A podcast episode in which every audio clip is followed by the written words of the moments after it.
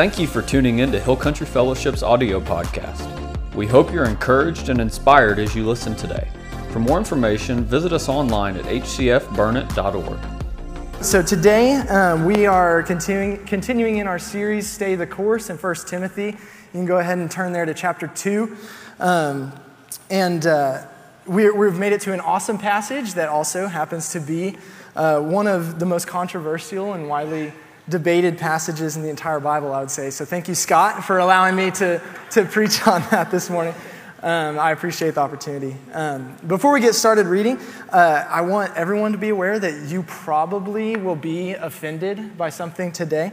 Um, and I just want to make sure we offend everybody today, right here at the beginning. So I'm going to give y'all some of my hot takes.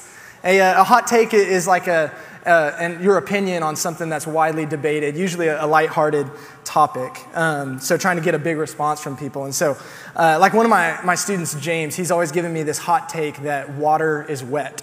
Uh, don't think about that one for, for too long. But uh, here we go. Here's some of my hot takes on some things today. Uh, I'll start off strong. In and Out is better than Whataburger. Yes. Okay. We'll go there. Um, California has given us two good things. That's Josh and Kayla and In and Out. Okay, it's their fries. The fries is what does it. Um, okay, a baby is not cute until it's at least three months old. I'll just, I'll just say that. It, except for mine, right? Um, here's, a, here's a picture of uh, Brady when he was about one month old, right? Okay, so maybe, maybe not him. He was, he's definitely cute though. Um, Bluebell ice cream is great, but HEB Creamy Creations, I would say, is better.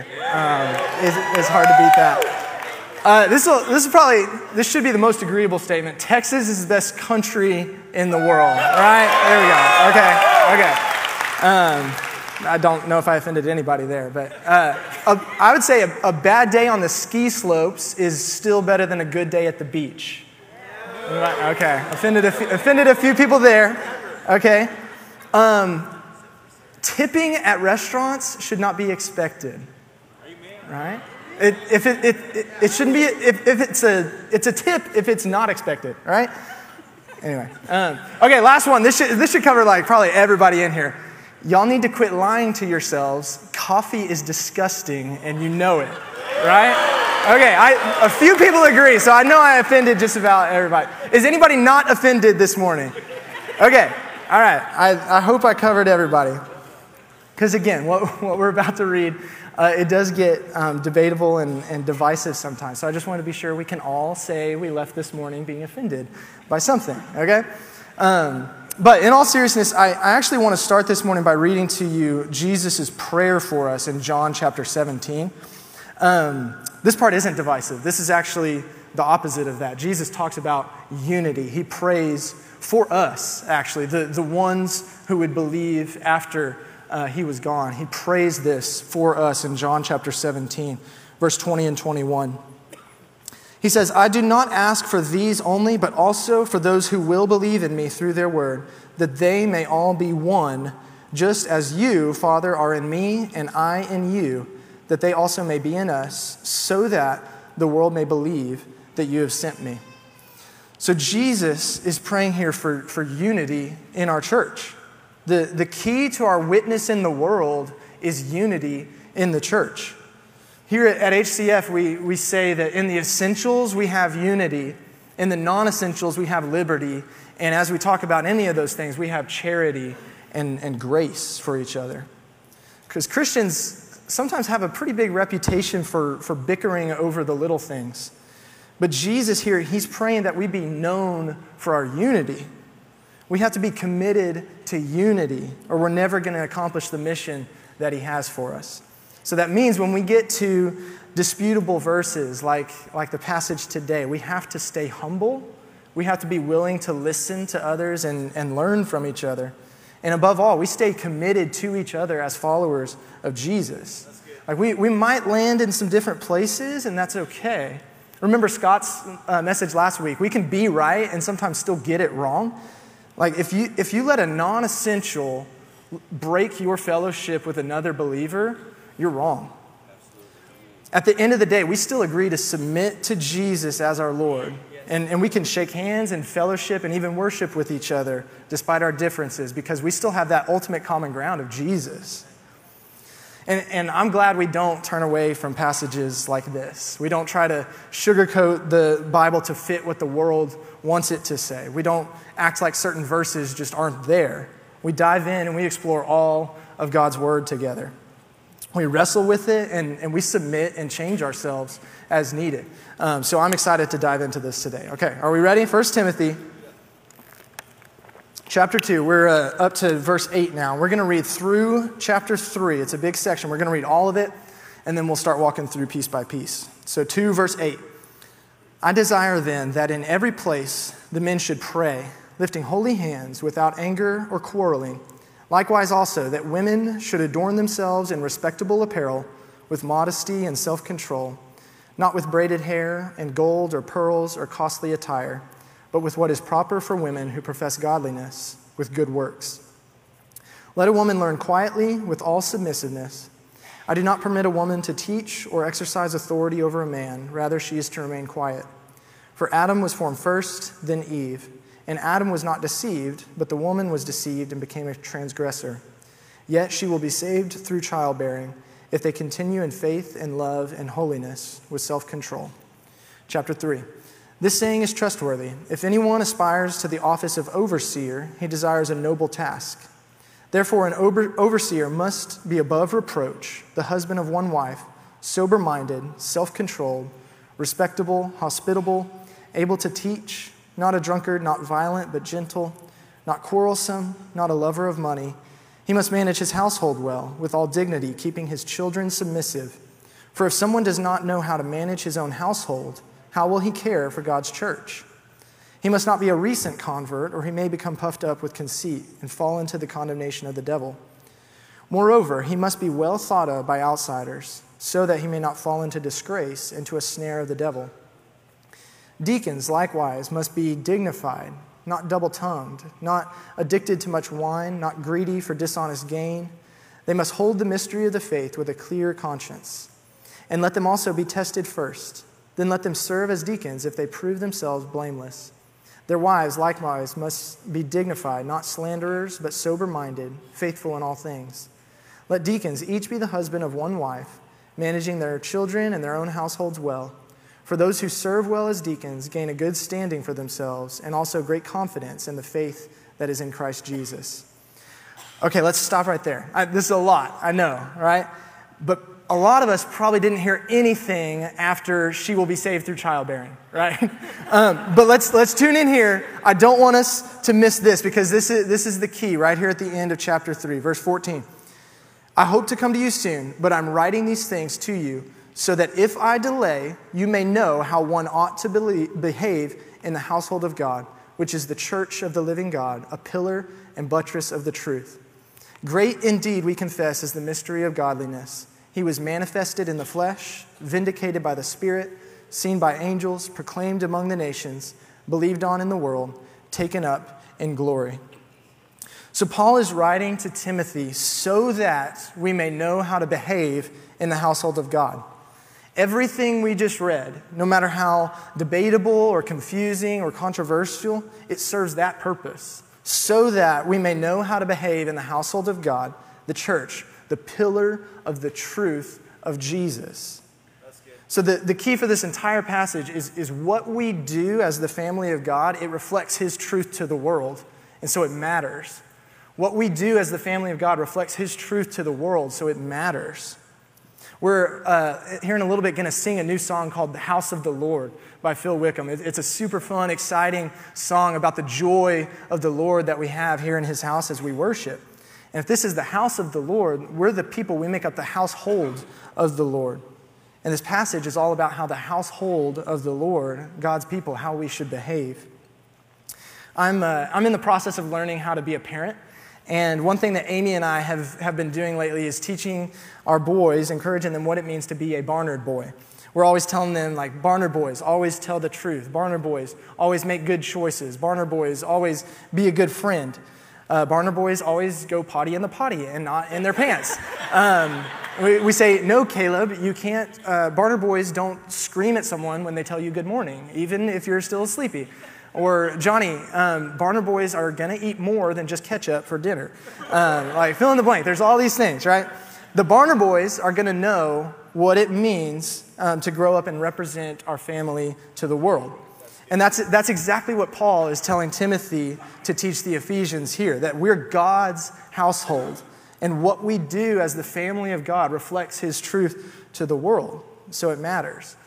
And this is all through Paul's letter to Timothy. Like chapter one, we saw the, the false teachings. Uh, they distract us from that purpose. And then last week, the beginning of chapter two, we, we pray for our leaders and our nation so that we can live in peace in order to share Jesus with the world.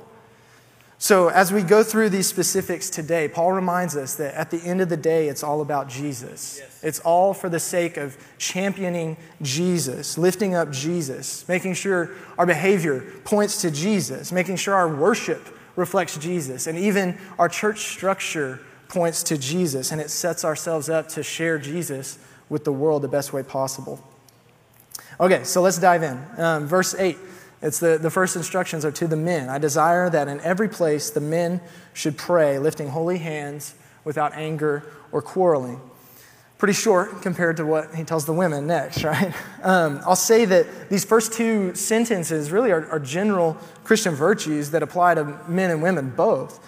It's just that these specifics might be a, a, bigger struggle for men in general or women in general, and they at least were specific issues that this church uh, was facing. And so the, the men of Ephesus apparently had a problem with their worship and prayer. They were either um, sitting back and not engaging in worship and prayer, uh, or they, they were hiding their sins and their conflicts with each other when they came to pray and worship. And Jesus talked about the same thing in, in Matthew 5. Uh, he said, So if you're offering your gift at the altar and there remember that your brother has something against you, leave your gift before the altar and go. First be reconciled to your brother, then come and offer your gift. So when we come to worship, are we at peace with everyone around us? Men and women both. Are, are you holding a grudge against someone? Is there someone with something against you? Go, make things right. Do everything in your power to live at peace with them. Humble yourself and, and own what you need to own. Um, apologize for your contribution to it, like they, they may shoot it straight back in your face. But our role is to obey God and trust Him with the rest. Like we love God and love people, right? When we have unresolved conflict with people, especially believers, Jesus says it hinders our relationship with God because His Spirit lives in them too. So, so let's engage in worship and, and lift hands in prayer, but let them be holy hands. Let's be completely honest before the Lord, confess our sins, not hold anything back, and let's seek to live at peace with all God's children. Our, our worship and our prayers are hollow if not. Okay, let's keep moving. Uh, verse 9 and 10. He says, Likewise, also that women should adorn themselves in respectable apparel, with modesty and self control, not with braided hair and gold or pearls or costly attire but with what is proper for women who profess godliness with good works. There's a, a growing hatred for the word modesty these days. Um, there, has been a lot of pushback uh, against, against the, the purity culture kind of mentality. Even the past couple months, you might have heard Matthew West. Uh, he released this song called Modest is Hottest. Uh, it's kind of a, a funny little song to his daughters, encouraging them to pursue modesty. Uh, it was written in a satirical way, lighthearted, but uh, he got huge pushback for this song uh, for, from non believers, the world for sure, but even from some Christian circles. The, the typical argument is that Christians have turned into Pharisees on the whole modesty and, and purity thing. And it, it's produced fear and shame in women over the years about their bodies. And it places all the blame and responsibility for, for lust and sin on the women with nothing to say to the men. Um, and, and some of that critique is true. Like, it, it's totally a man's fault whenever he looks at a woman in lust. Jesus said, if you look at lustfully at a woman, you commit adultery in your heart. And if your right eye causes you to sin, gouge out your eye. Um, so, guys, no matter how the women around you are dressed, whatever setting you find yourselves in, um, it's ultimately your responsibility to guard your heart. We can't kid ourselves into thinking that if women just dress differently, then all of our heart problems and our lust would just go away. We would do well to be like Job. He makes a covenant with his eyes not to look lustfully on a woman. And like we've talked about in, in men's Bible study, get a partner, get a swim buddy um, who will hold you accountable. However, the pendulum has, has swung too far in our culture today. There, there was even a Christian pastor who responded to the Matthew West song. Um, he rewrote the lyrics. And he said, If I catch you doing dances on the TikTok, wear what you want. Girl, just go off. Hold your head up so your crown doesn't fall off. You're a queen if you forgot, so just wear what you want. My question for, for that pastor and, and that mindset is do you really believe that? Do you really think that? You, would you really want your daughter to just dance and wear whatever she wants for the world to see, and you would just cheer her on, support her no matter what? We can correct the, the negative consequences from some of the ways that purity and modesty might have been taught, but we shouldn't just throw it all away. Modesty is in the Bible, we can't ignore it. We can't just tell our daughters to dress however you want, or you do you, or wear whatever makes you feel good. There's a line that any decent parent would draw somewhere in how their, their children would dress. And modesty is, is defining where that line is, why it's there, and, and who gets to draw that line. And so God tells us here modesty, respectable, and self control. Use those three filters when you're, when you're buying clothes, when you're getting dressed, especially coming to gather for worship, but really no matter where you are whether it's the, the grocery store, going to work, going to a Randy Rogers concert, um, going to the beach. Modesty, respectable, and self control. Be honest with yourself.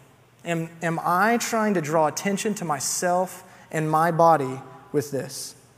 Am I going overboard on the amount of clothes I have or the amount I'm spending on my clothes?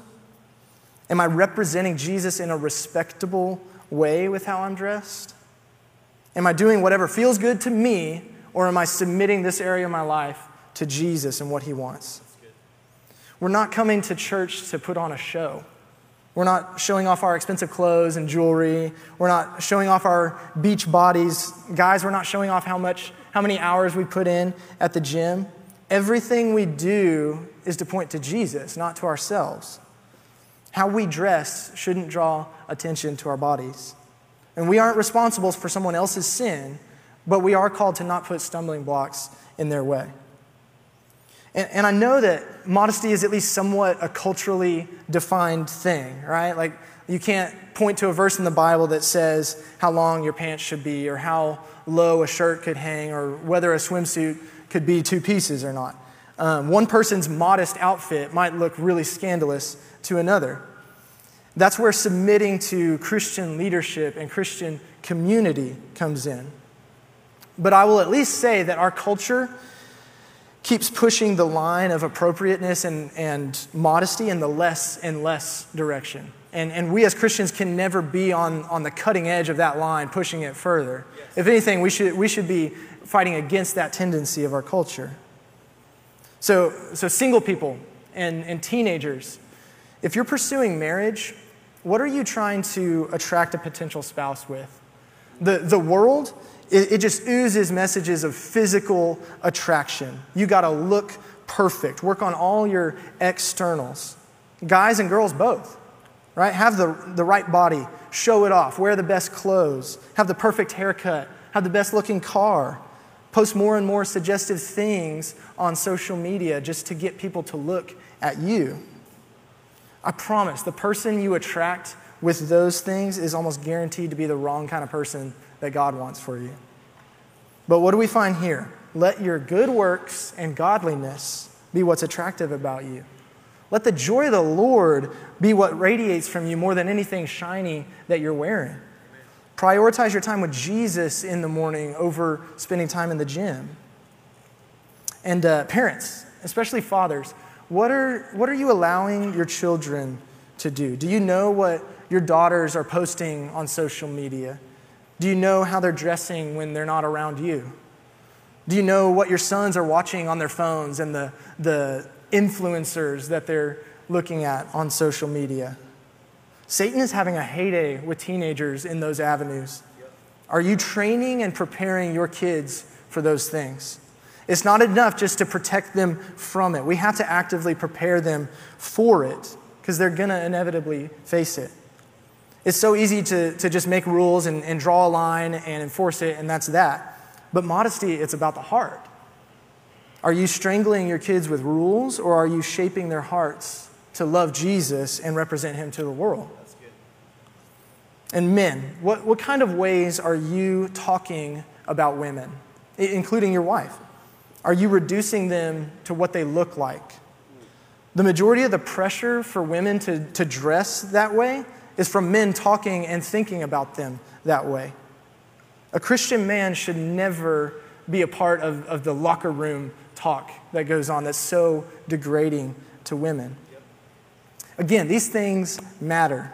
And what we do as the family of God, it reflects His truth to the world.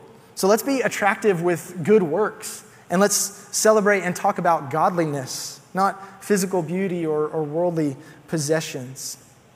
Okay, let, us keep moving. Verse 11 through 15 says, Let a woman learn quietly with all submissiveness. I do not permit a woman to teach or to exercise authority over a man. Rather, she is to remain quiet. For Adam was formed first, then Eve. And Adam was not deceived, but the woman was deceived and became a transgressor. Yet she will be saved through childbearing if they continue in faith and love and holiness with self control. She'll be saved through childbearing. Probably one of the most head scratching verses in the Bible. Uh, like, like, what? Women are saved by having kids? No. We, we know how we're saved from our sins, right? Let's not forget the whole Bible just because one verse sounds a certain way. We're saved through faith in Jesus, right? That's absolutely clear. So we know that this can't mean that. There's quite a few interpretations trying to figure out what the meaning really is here. But here, here's what I see as the most plausible one. Um, you dive, dive deep into the meaning of the words saved and through. Saved and through, it's, it's the Greek words sozo and dia. They also occur in 1 Corinthians chapter 3, verse 15, where Paul is talking about the, the work we do for Jesus, what we've built for him, uh, whether we've been faithful to obey him or not. It'll all be revealed by fire in the end. And he says, if someone's work is burned up, he will suffer loss. He himself will be saved, but only as through fire.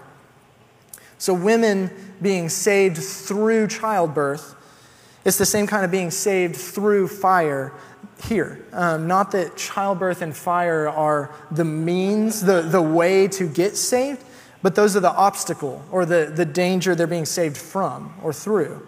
It, it's the sense of being brought safely through a danger. And the, the compound of those Greek words, dia sozo, it literally does mean that, to be brought safely through a danger. So, no, women, you don't have to have babies to get to heaven.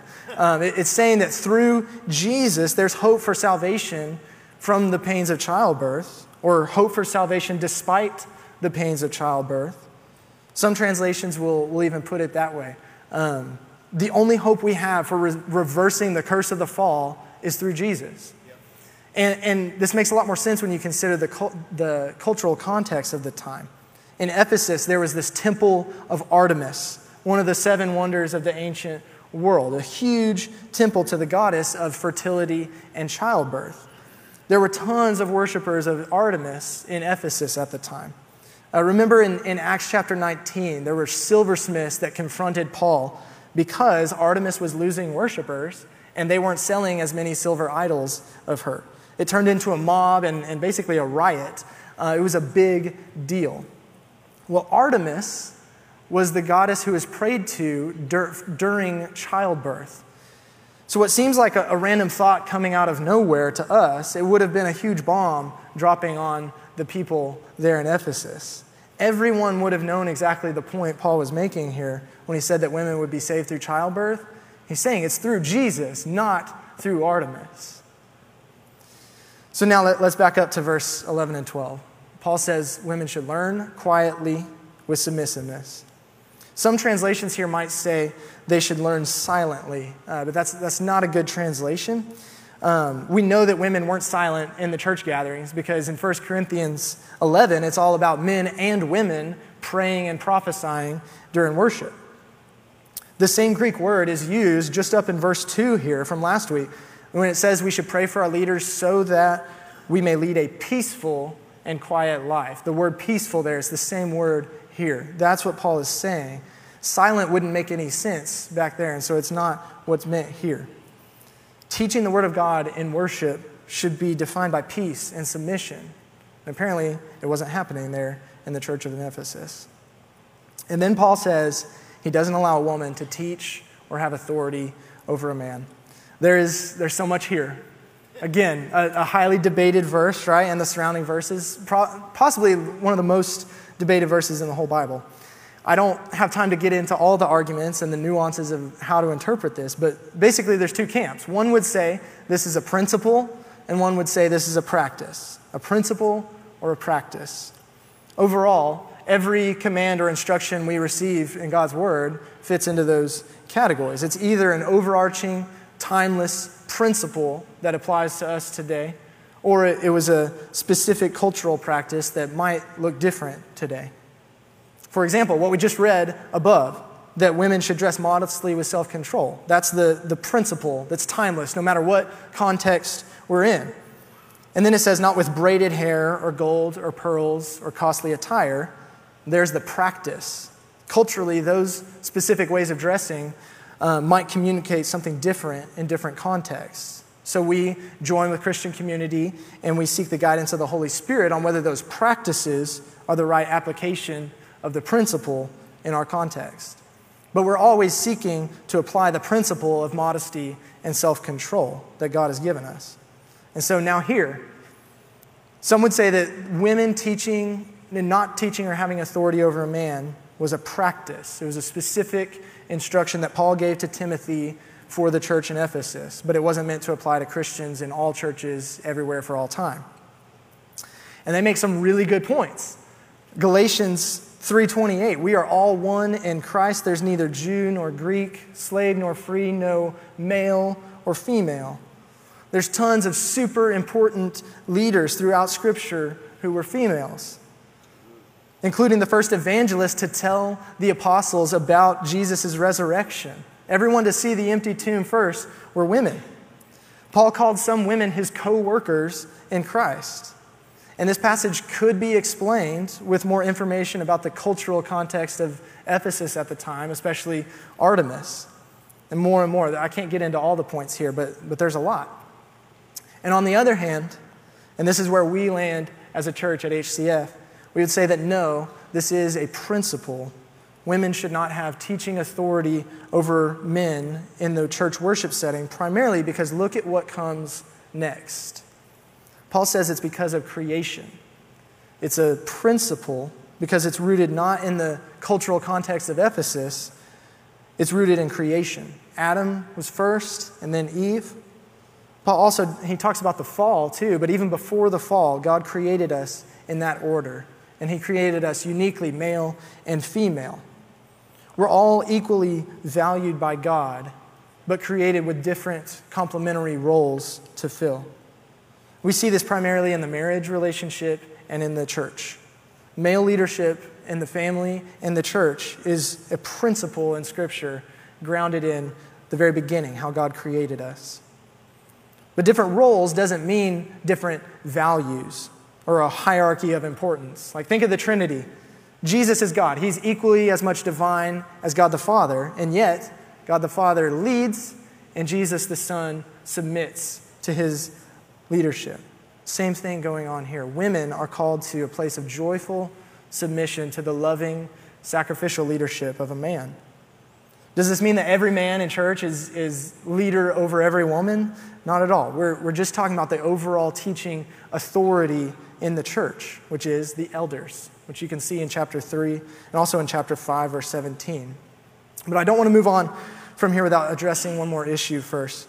This passage and, and this principle of male leadership in the church, it, it has been um, abused in church history, even today.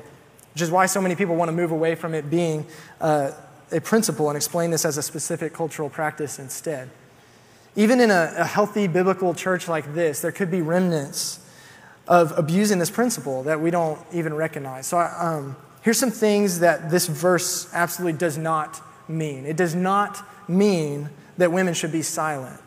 It does not mean that women can't lead in worship. It doesn't mean that women can't pray or prophesy in worship. It doesn't mean women can't testify or share their stories of what God has done. It doesn't mean women have nothing to contribute. It doesn't mean women that a woman is being defiant or unsubmissive or she needs to learn her place if she shares legitimate concerns in a healthy way like any other man would. It doesn't mean women can't have the spiritual gift of teaching and be really good at it. It doesn't mean women can't have leadership positions in the workplace. It doesn't mean women can't have valid input and ideas and feedbacks that, that elders should value and consider just as equally as any other man's ideas and feedback. It doesn't mean women are too emotional or don't have the skills to lead. Now, how this principle plays out in our practice, it might vary from church to church. But this verse at least means that the position of, of lead pastor and elder is reserved for men, as you can see in chapter 3. And again, I know this is super controversial and debatable, but remember Jesus' prayer for us to be united. Let's stay humble. Let's be willing to be wrong. Keep the main thing the main thing, and that's Jesus. This would qualify as a non essential belief. God's not going to stand in front of the gates to heaven when we die and make sure we had the right belief about church structure and male leadership before He lets us in.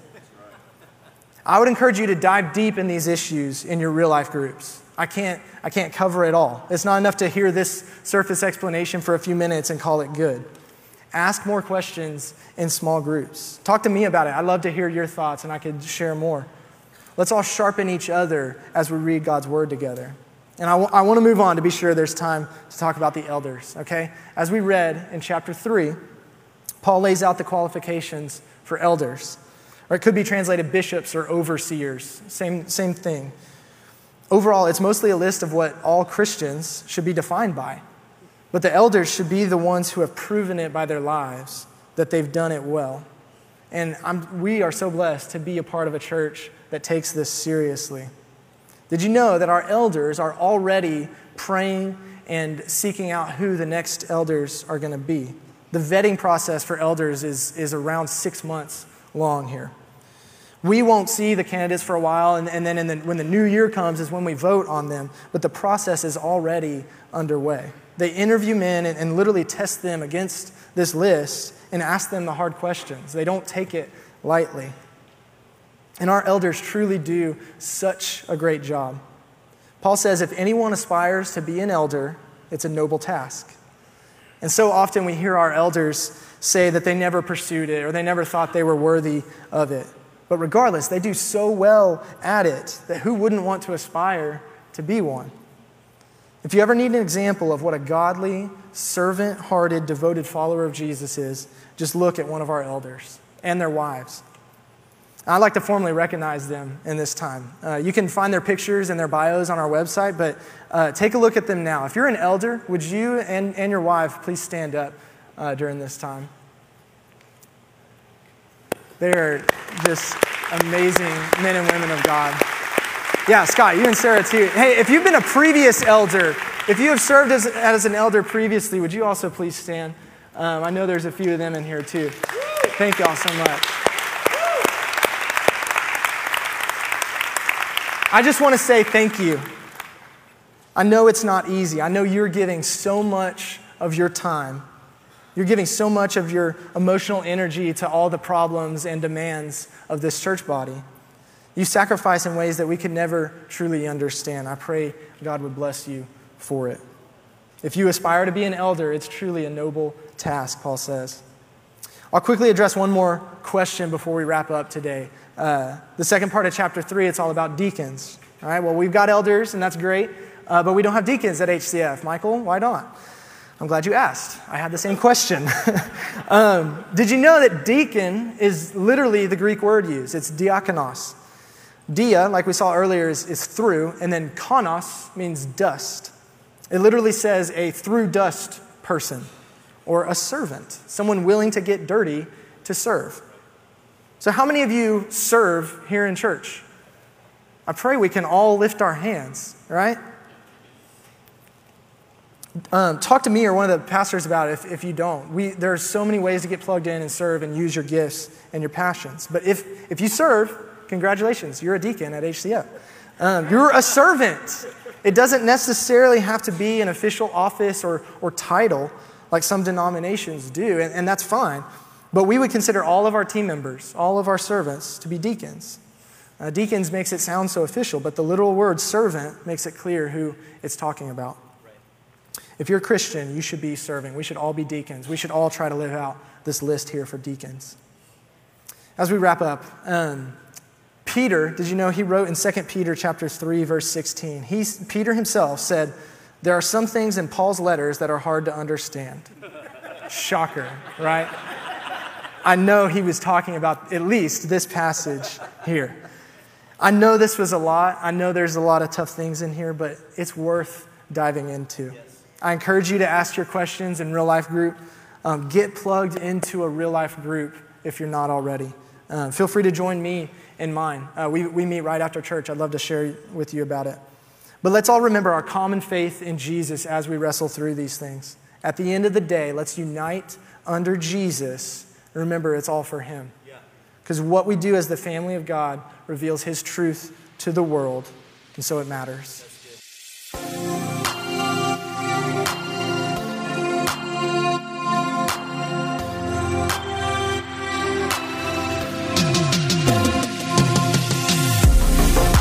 Thank you for listening. For more sermons and full service replays, visit our media page on hcfburnett.org and follow us on social media. God bless and have a great week.